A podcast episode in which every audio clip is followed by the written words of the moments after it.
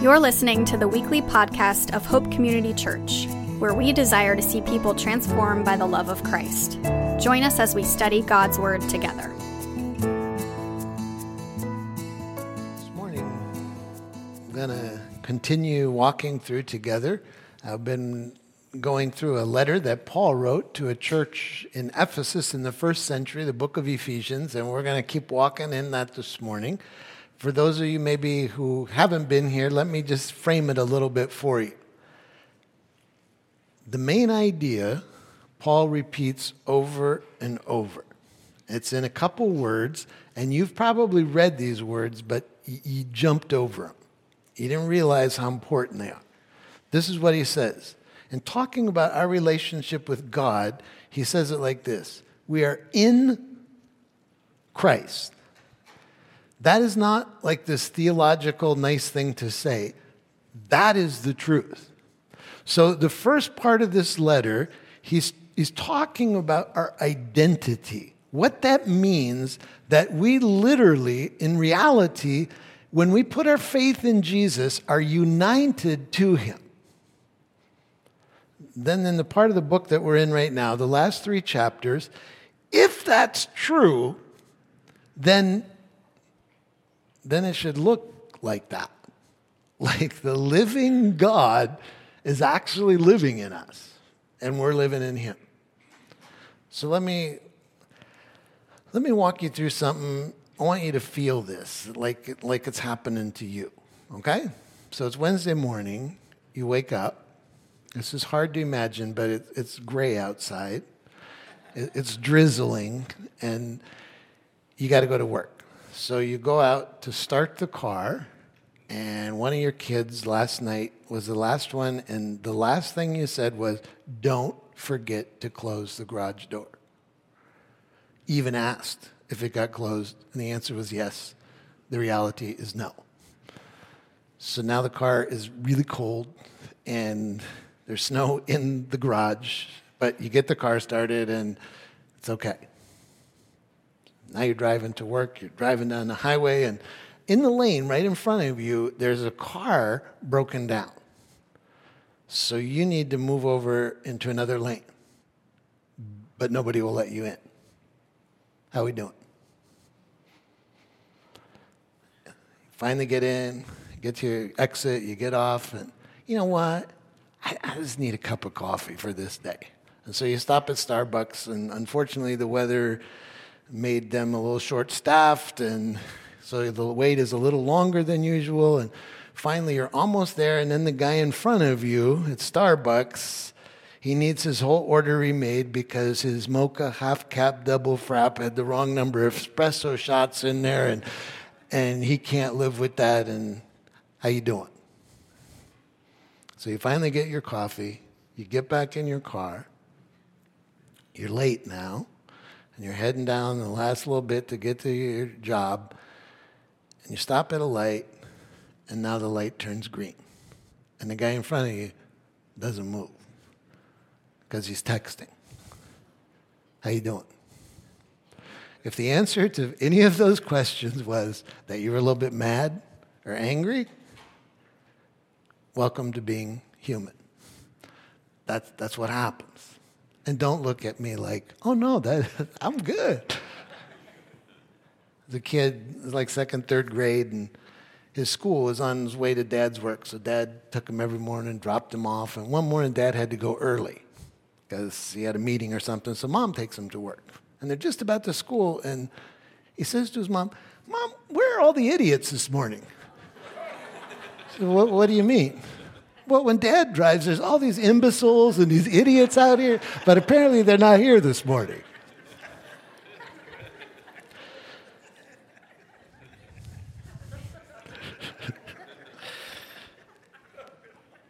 we, we laugh about that because it happens to all of us.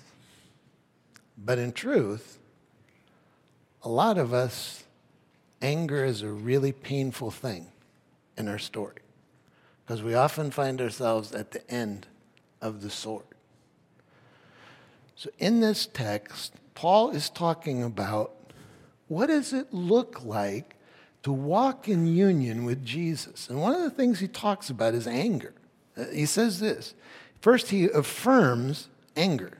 He doesn't say, if by chance this would ever happen to you, just be what he says, when you get angry, don't sin.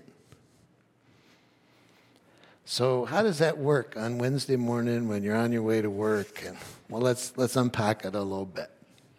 Let me take one step back before we jump into the text this morning to where we ended last week. Paul is, is talking about the fact that this living this faith out happens in community. It happens here.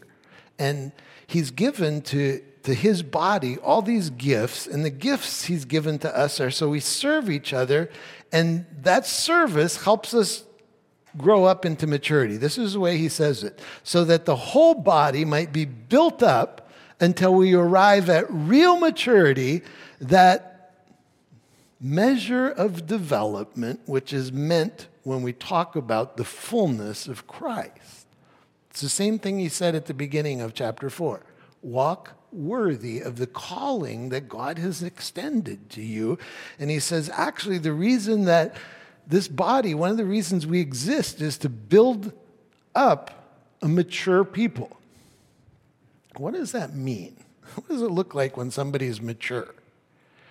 Well, we have some false notions about what Christian growth and maturity looks like. What it's not, sometimes we have the notion that people who get really mature, they become like missionaries and pastors. I mean, that's like the. Trust me, I know. There's some really immature pastors and missionaries out there. Being one of those doesn't make you mature. One of the other notions that we have is that to become mature, there's like this list of behaviors that we're not supposed to do anymore and we're supposed to do. And if we can get that list, we become mature. But that's not what he's talking about here. What he's talking about here is maturity is when we live out the life of Jesus wherever he's placed us in our house, in our work, in our church family. We live out the reality that we are in Christ. I read a really cool article this week in Christianity Today written by a woman named Julie Canlis. She has recently written a book called The Theology of the Ordinary she's doing her PhD. This is a number of years ago, and just really struggling because she's doing a PhD, but she also has all these kids running around her feet and trying to balance all this stuff. And she got to the place, she said, where she felt like, even though she was studying the Bible, the Bible just kind of was dying to her because she just couldn't connect with God in the middle of this craziness. And so she was friends with Eugene Peterson. Some of you know Eugene Peterson's name. He's a pastor. She calls him and she says, Eugene, what do I do? Tell me a discipline that I can do that will help me where I am. So he said, Well, what do you do every day more than anything else? What, what are the disciplines that exact, actually exist right now? She said, Well, the one thing I have to do every day is I have a baby and she's got colic. So I breastfeed her then she throws up, and then I feed her again, and then she throws up, and then I feed her again, and, and that's that every day I can count on. He said, That's it. That's the discipline you're looking for. What this faith is, is not doing some, it's, it's living out the life of Jesus exactly where he put you. She said it was life transforming.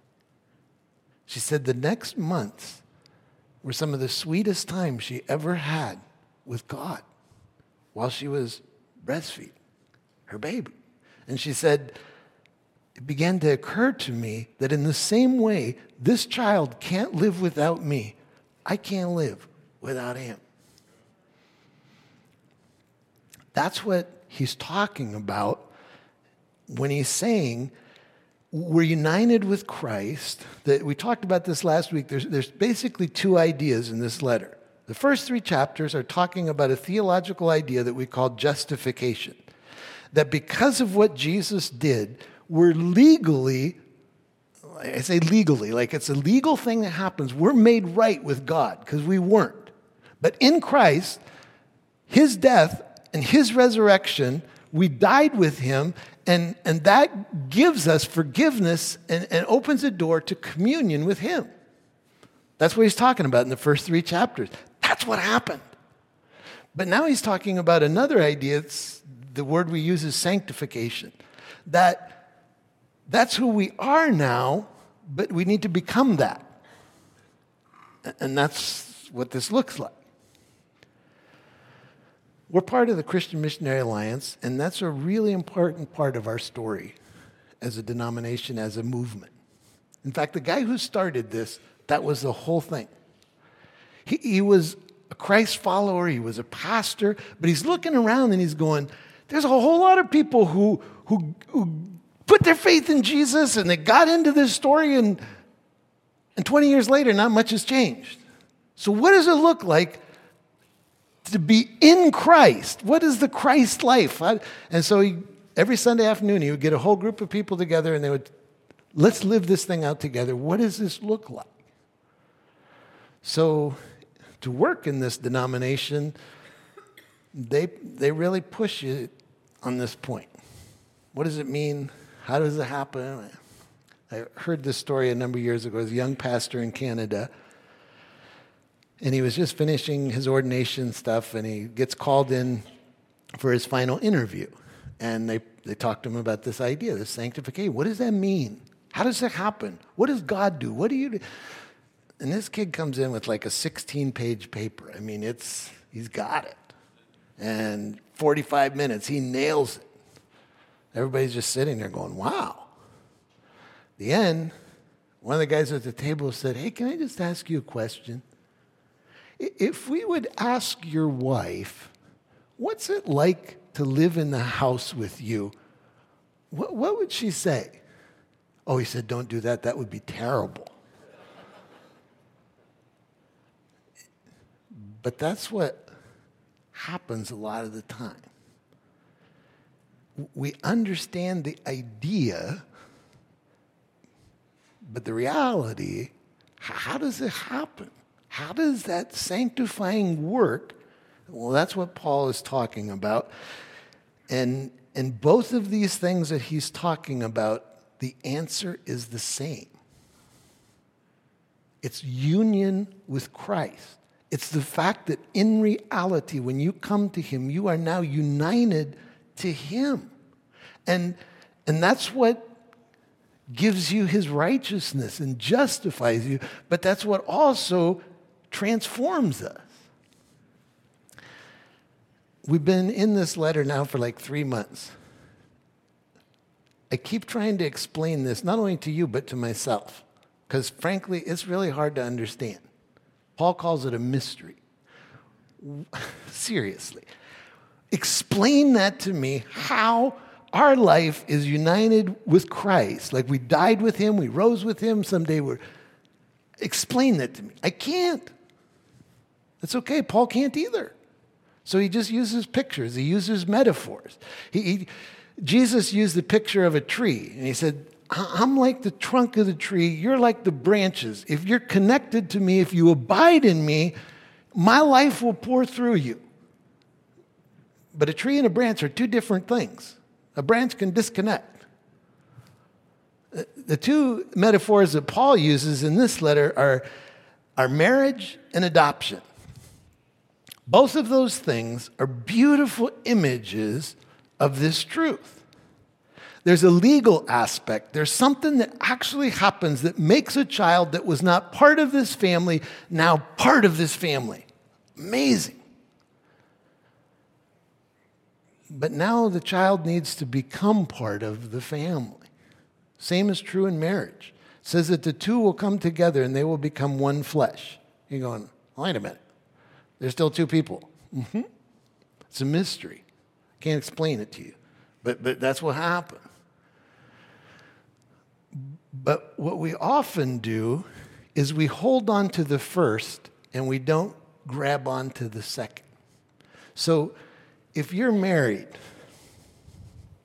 there's a legal document that says that in front of the state, in front of God, in front of you are now married legally. Here's the document, it proves it.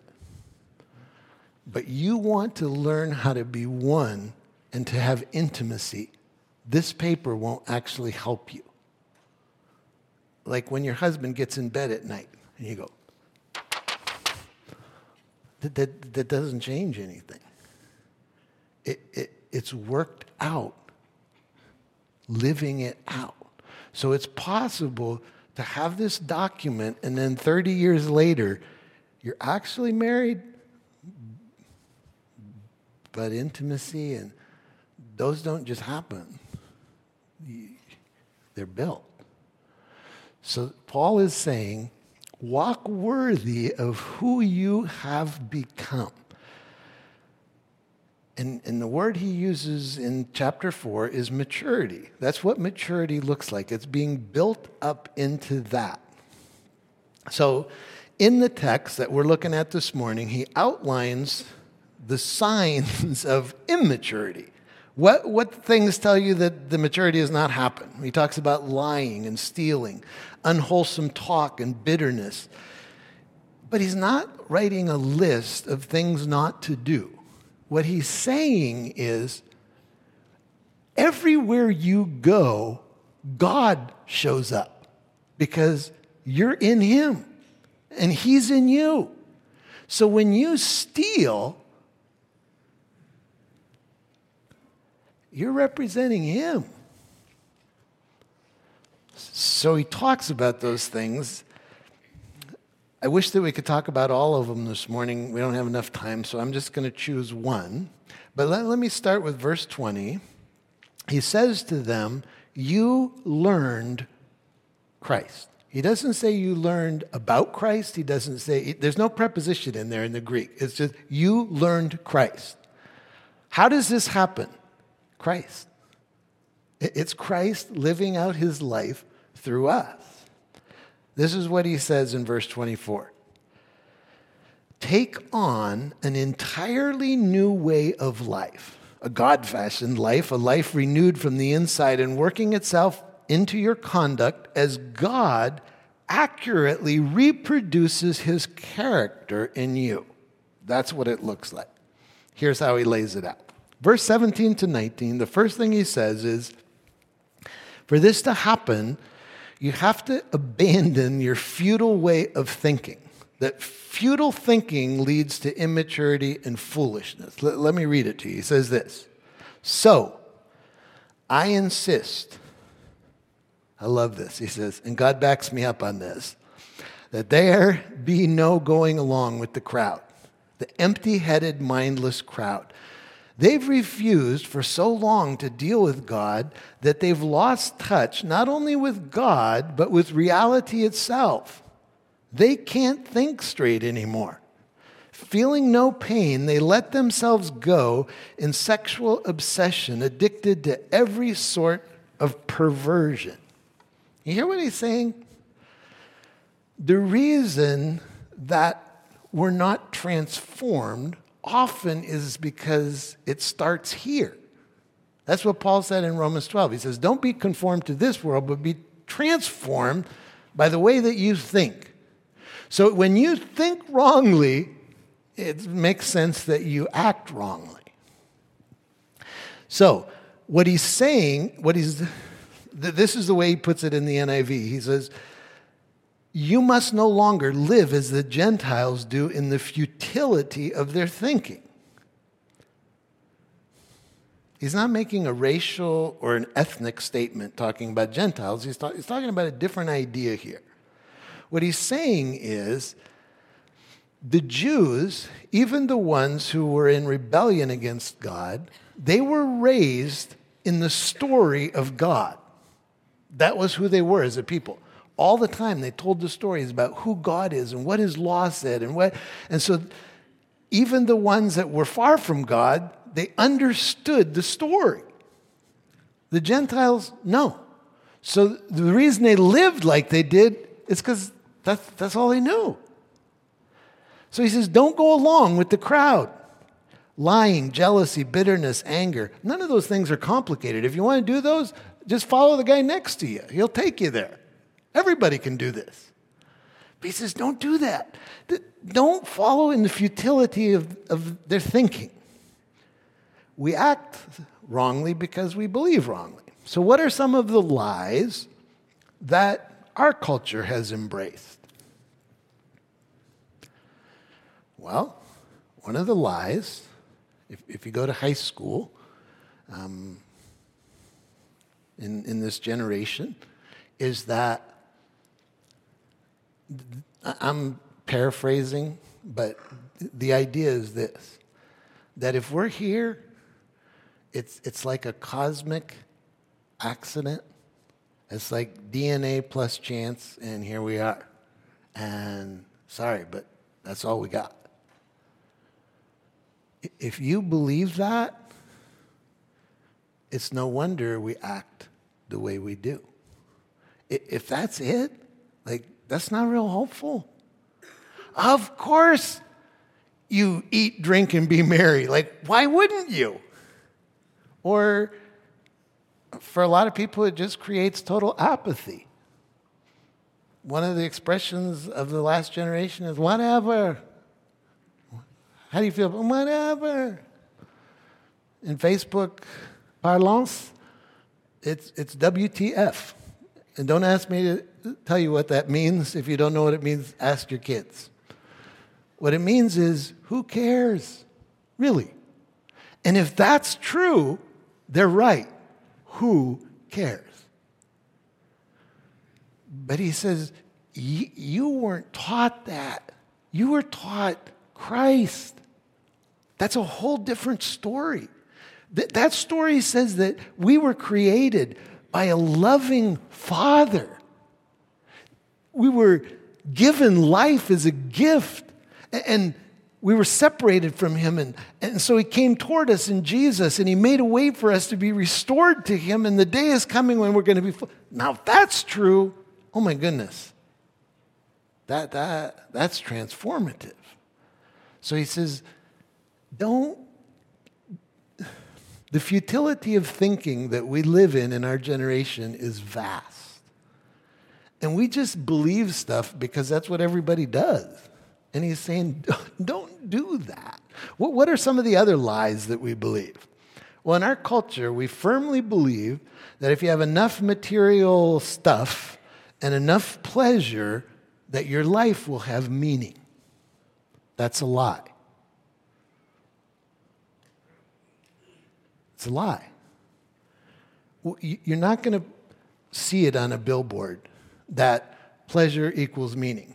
It's just the way we live. And we actually believe that if you can just get enough, your life will have meaning. But it won't. But we keep trying. It's a lie. Um, I was listening to a thing that Ravi Zacharias did and he was talking about this idea, and he said that people think that the most dart laden question facing us as Christians is the problem of evil. How is there God and how is there evil? He said that is not our biggest problem. Our biggest problem is pleasure. This is what he said. This he's quoting Malcolm Muggeridge. Meaninglessness does not come from being weary of pain. Meaningless comes, meaninglessness comes from being weary of pleasure. That is really poignant. If pleasure could bring meaning, then Hollywood would be the happiest place on earth. It's not. It, it's a lie. Our job is not to go uncover all the lies. Our job is just to live in what's true. And he's saying, don't, the futility, of don't, don't, don't. You were instructed in Christ. So, first thing he says is reshape your thinking. How does that happen? It happens in the story that we've been given. The, the Bible is actually a story, it's, it's the story of reality, of what's actually real. And when you live in it and you live in the life of Jesus, it begins to change the way that you value and the way that you think. That's the first step. The second thing he says is if you're going to live this union with Christ, you got to get rid of the old junk and put on new stuff. The images of, of clothing. Take off the dirty clothes and put on the new ones. This is what he says That is no life for you. You learned Christ. My assumption is that you've paid careful attention to him. You've been well instructed in the truth precisely as you have it in Jesus. Since then, we do not have the excuse of ignorance. Everything, and I do mean everything, connected with that old way of life has to go. It's rotten. It's rotten through and through. Get rid of it. And then take on an entirely new way of life a God fashioned life, a life removed from, or a life renewed from the inside and working itself into your conduct as God accurately reproduces his character in you. That's the picture. Christ. If you have to do all this stuff that Paul is talking about, you can't. Because it's not behavior, it's, it's who you are. Jesus said the problem is not the outside of the cup, the problem is what's on the inside. And, and he says that's where you learn Jesus. I, I love the expression. He says, You shouldn't live like that because you learned Christ. How do you learn Christ? Was not it's not a list of stuff that you learn, it's a person.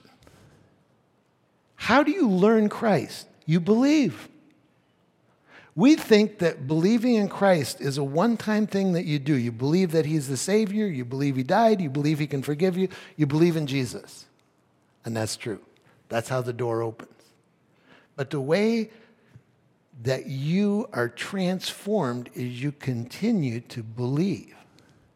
So when He says, forgive, you forgive. When he says give, you give. When he says whatever he says, you believe it and you do it. And I wish I could tell you it's easy. It's not. But the more you believe it, the more you're united to him. So he says, You learned Christ. As we walk farther and farther down this road, I wish that I could tell you that that the day comes when you don't trip anymore. Like you always get it right, but you don't. And that's okay. That's why repentance is an everyday thing. When you trip, you repent, you agree with God, and you come back. Okay, let's try to make this practical in closing. So, what does that look like in practicality? Well, he talks about a number of things. I want to underline one. It's in verses 26 and 27. He talks about anger. And he says, Don't invite the enemy in. That's curious. How does letting anger into your soul allow the enemy into your soul? Last week we talked about the fact that this battle to live the Christ life, it's not just this thing that's visible it's a battle. You're fighting against a lot in this battle. So he says, when you allow anger and bitterness to stay in your soul, you're like opening the door to the enemy and saying, hey, come on in, hang out for a while. Let, us unpack it. This is what he says, verse 26. Go ahead and be angry. You do well to be angry. But don't use your anger as fuel for revenge. And don't stay angry. Don't go to bed angry. Don't give the devil that kind of a foothold in your life. That's really practical. He doesn't say don't be angry. But he says when, when you are angry, he says a couple things. Number one, anger is not evil. It's just an emotion. Emotions are really important. You don't live your life by emotions, but you do listen to them. And the way I think of it is that often emotions are like the dashboard of your soul. They're like the gauges that tell you what's going on in your soul. And so when anger pops up on the dashboard, you go, hmm, where's that coming from? So this is what he says. He says, It's going to happen. When it happens, don't sin, don't sleep with your anger. One guy solved this. He moved to Alaska. So the sun doesn't go down. So you. Just kidding. That's not what he's saying. He's not saying that when the sun is up or the sun. What he's saying is don't hold on to this stuff. Let, let it go. So, what does that look like? Well, let, let me unpack it uh, briefly this morning. I think I might have put this on here wrong. Makes me mad just thinking about it. Uh, I don't know if there's unwise anger. Anger is just, it just is. But there's really unwise ways to respond to anger. Uh, Pastor Gary Goschel says there's, there's lots of ways, but he said, make it real simple. There's often spewers and stewers. There are spewers, and when they're angry, you know. In fact, everybody knows because it just it spews and it flies out in words, it flies out in whatever, but everybody knows that they're angry.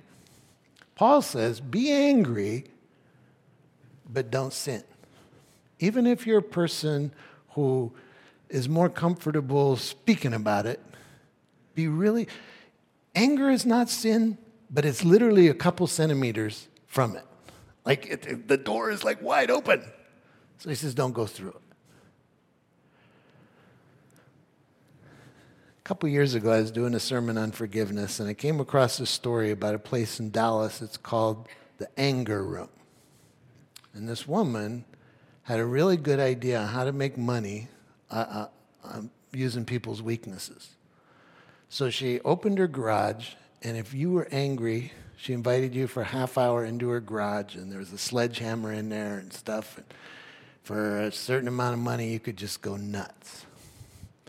Well, she couldn't keep up with the business. So she opened a warehouse, and they, they even individualized the thing. What are you angry about? Is it your boss? Is it your wife? Is it your mother in law? Is it the, the, the game you lost?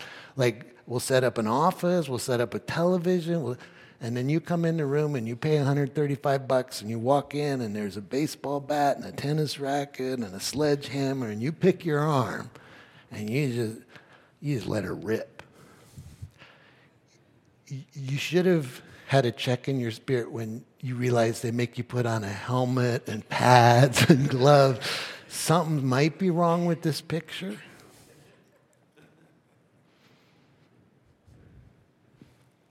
Hold it up this week just to see how it's going. Two things surprised me. One is on their website, there's, there's the comments, you know, the, the wisdom people leave at the end of a website. The anger. Wait a minute. You're getting angry at people who are helping you get angry? That doesn't even make sense.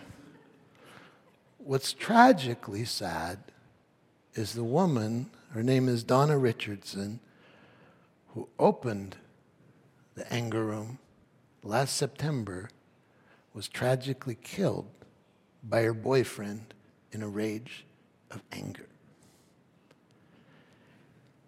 Anger, if you, if you don't allow the Spirit of God in there, can do a lot of damage. Spewing doesn't always win the day. There are people, though, that act more spiritual because they don't spew, they stew. They, they don't let her rip. They just, they just keep it inside. They're way more dangerous. Because the day is going to come when the lid's going to come off, uh, and you don't want to be the one standing there. Stewing is when you, you take it and you hold it inside and when nobody's looking, you have conversations. Yeah, when I see that guy, yeah. And you have the whole conversation in your head, and you, this is what comes out sometimes passive aggressive ways. It comes out sarcasm, My good friend Jamie Norton says sarcasm is just anger without courage. It's hitting somebody, pretending like you're not hitting them. So, what Paul is saying is this is about being united with Christ. The Christ that we worship is slow to anger, abounding in love. And so if you hang out with him, it should start to look like that. So, what do you do with the anger? Great question. And I love it that he says, he just says it. When you get angry, here's, here's some thoughts to maybe help you some anger detox. First thing is to own it, to say, I am angry. When we first got married, I wasn't very good at this. I, I grew up in a family where there was anger, but everybody pretended like there wasn't. So you had the idea that nobody ever got angry. But so you have this idea that maybe anger is really bad.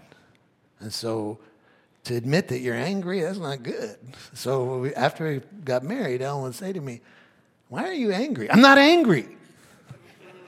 well, if you were, what, what would it be about? I just said, I'm not angry. Your anger is yours. Doesn't belong to anybody else. There's not someone or something. No. It's your response. Own it. The second thing I believe he's saying, he's, he's it's beautiful. He's just saying, when you get angry, the, the, don't sin. Second thing is articulate your anger. Who, who are you angry with? What are you angry about? Express it. The, the, the scriptures and the Psalms invite us to express it to God. where, where is it coming from? Usually, anger, it's a secondary emotion. That means it's tied to something else. There's something else that made the anger pop up. It might be fear. Sometimes we're afraid, and anger is just the best way to face it. Or we feel helpless or selfish, or and so articulate. Some of you are here this morning, you're going, Pastor, you're like speaking a foreign language. Like, I don't sit around and think about this stuff. You need to learn to listen to your emotions because they're talking to you from your soul and they're saying, hey, pay attention.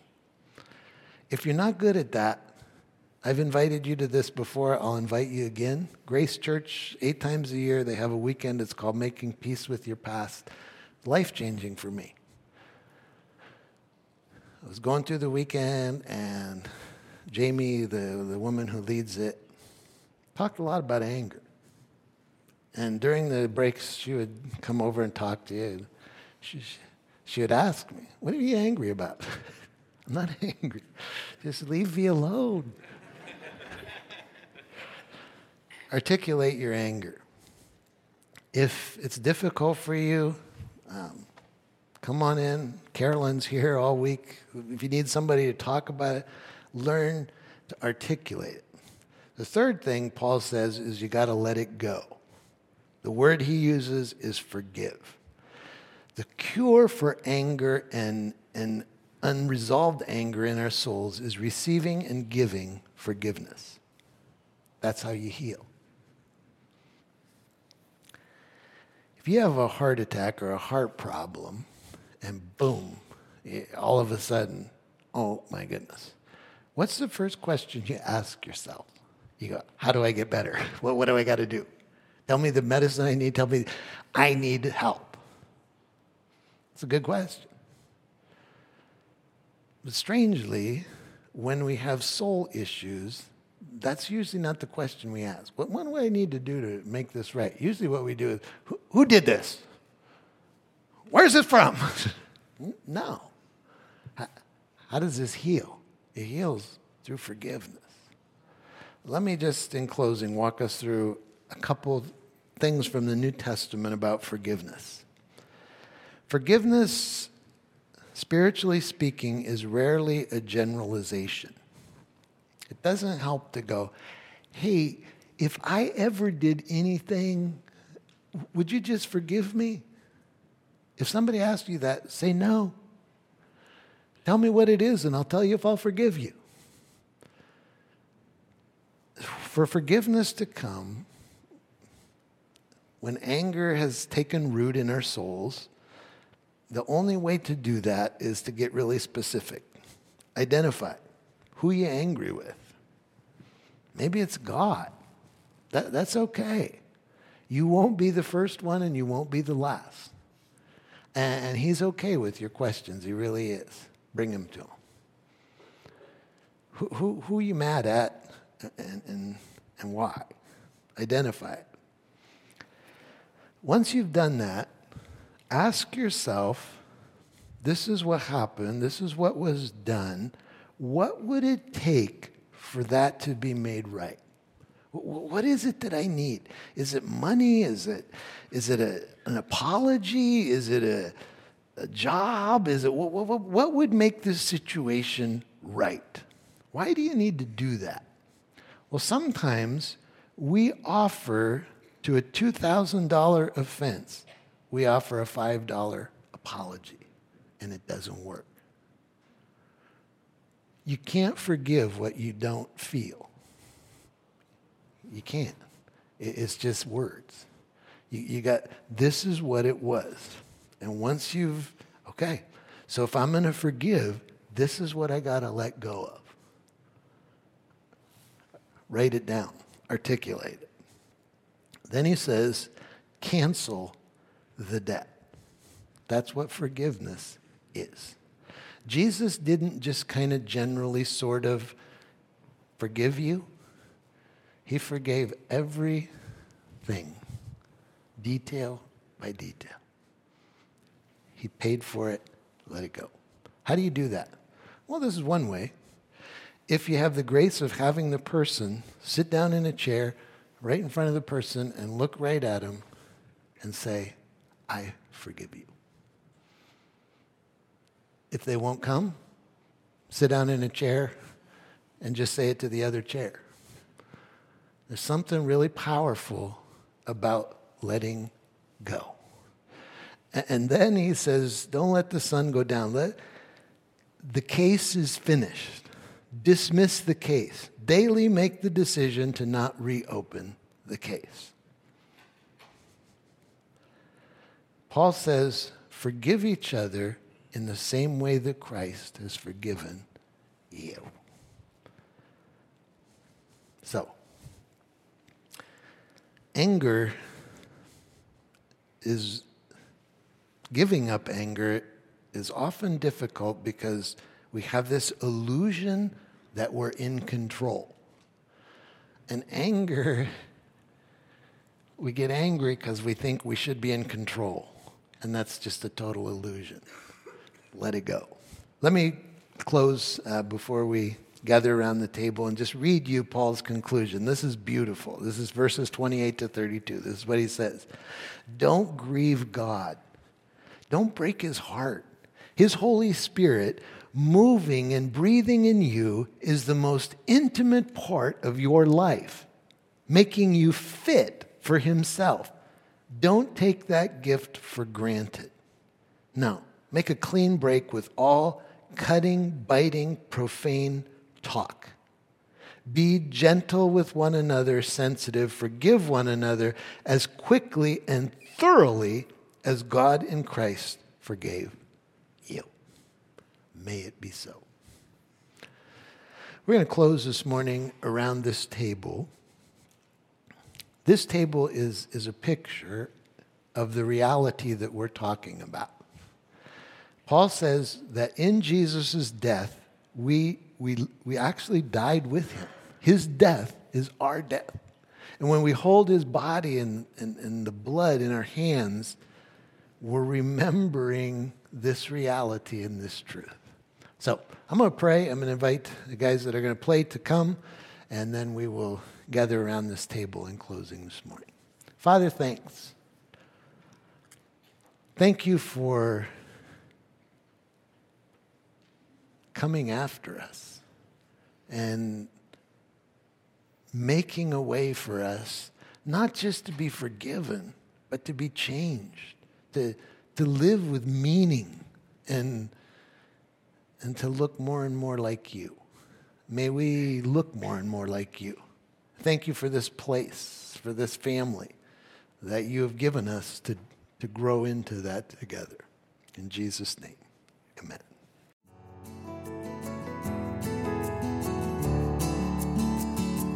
We pray that God will use this message to draw you deeper into a meaningful relationship with Him. Hope Community Church is located in Olmsted Falls, Ohio. If you would like to find out more about our church, please visit us at hopeolmsted.org.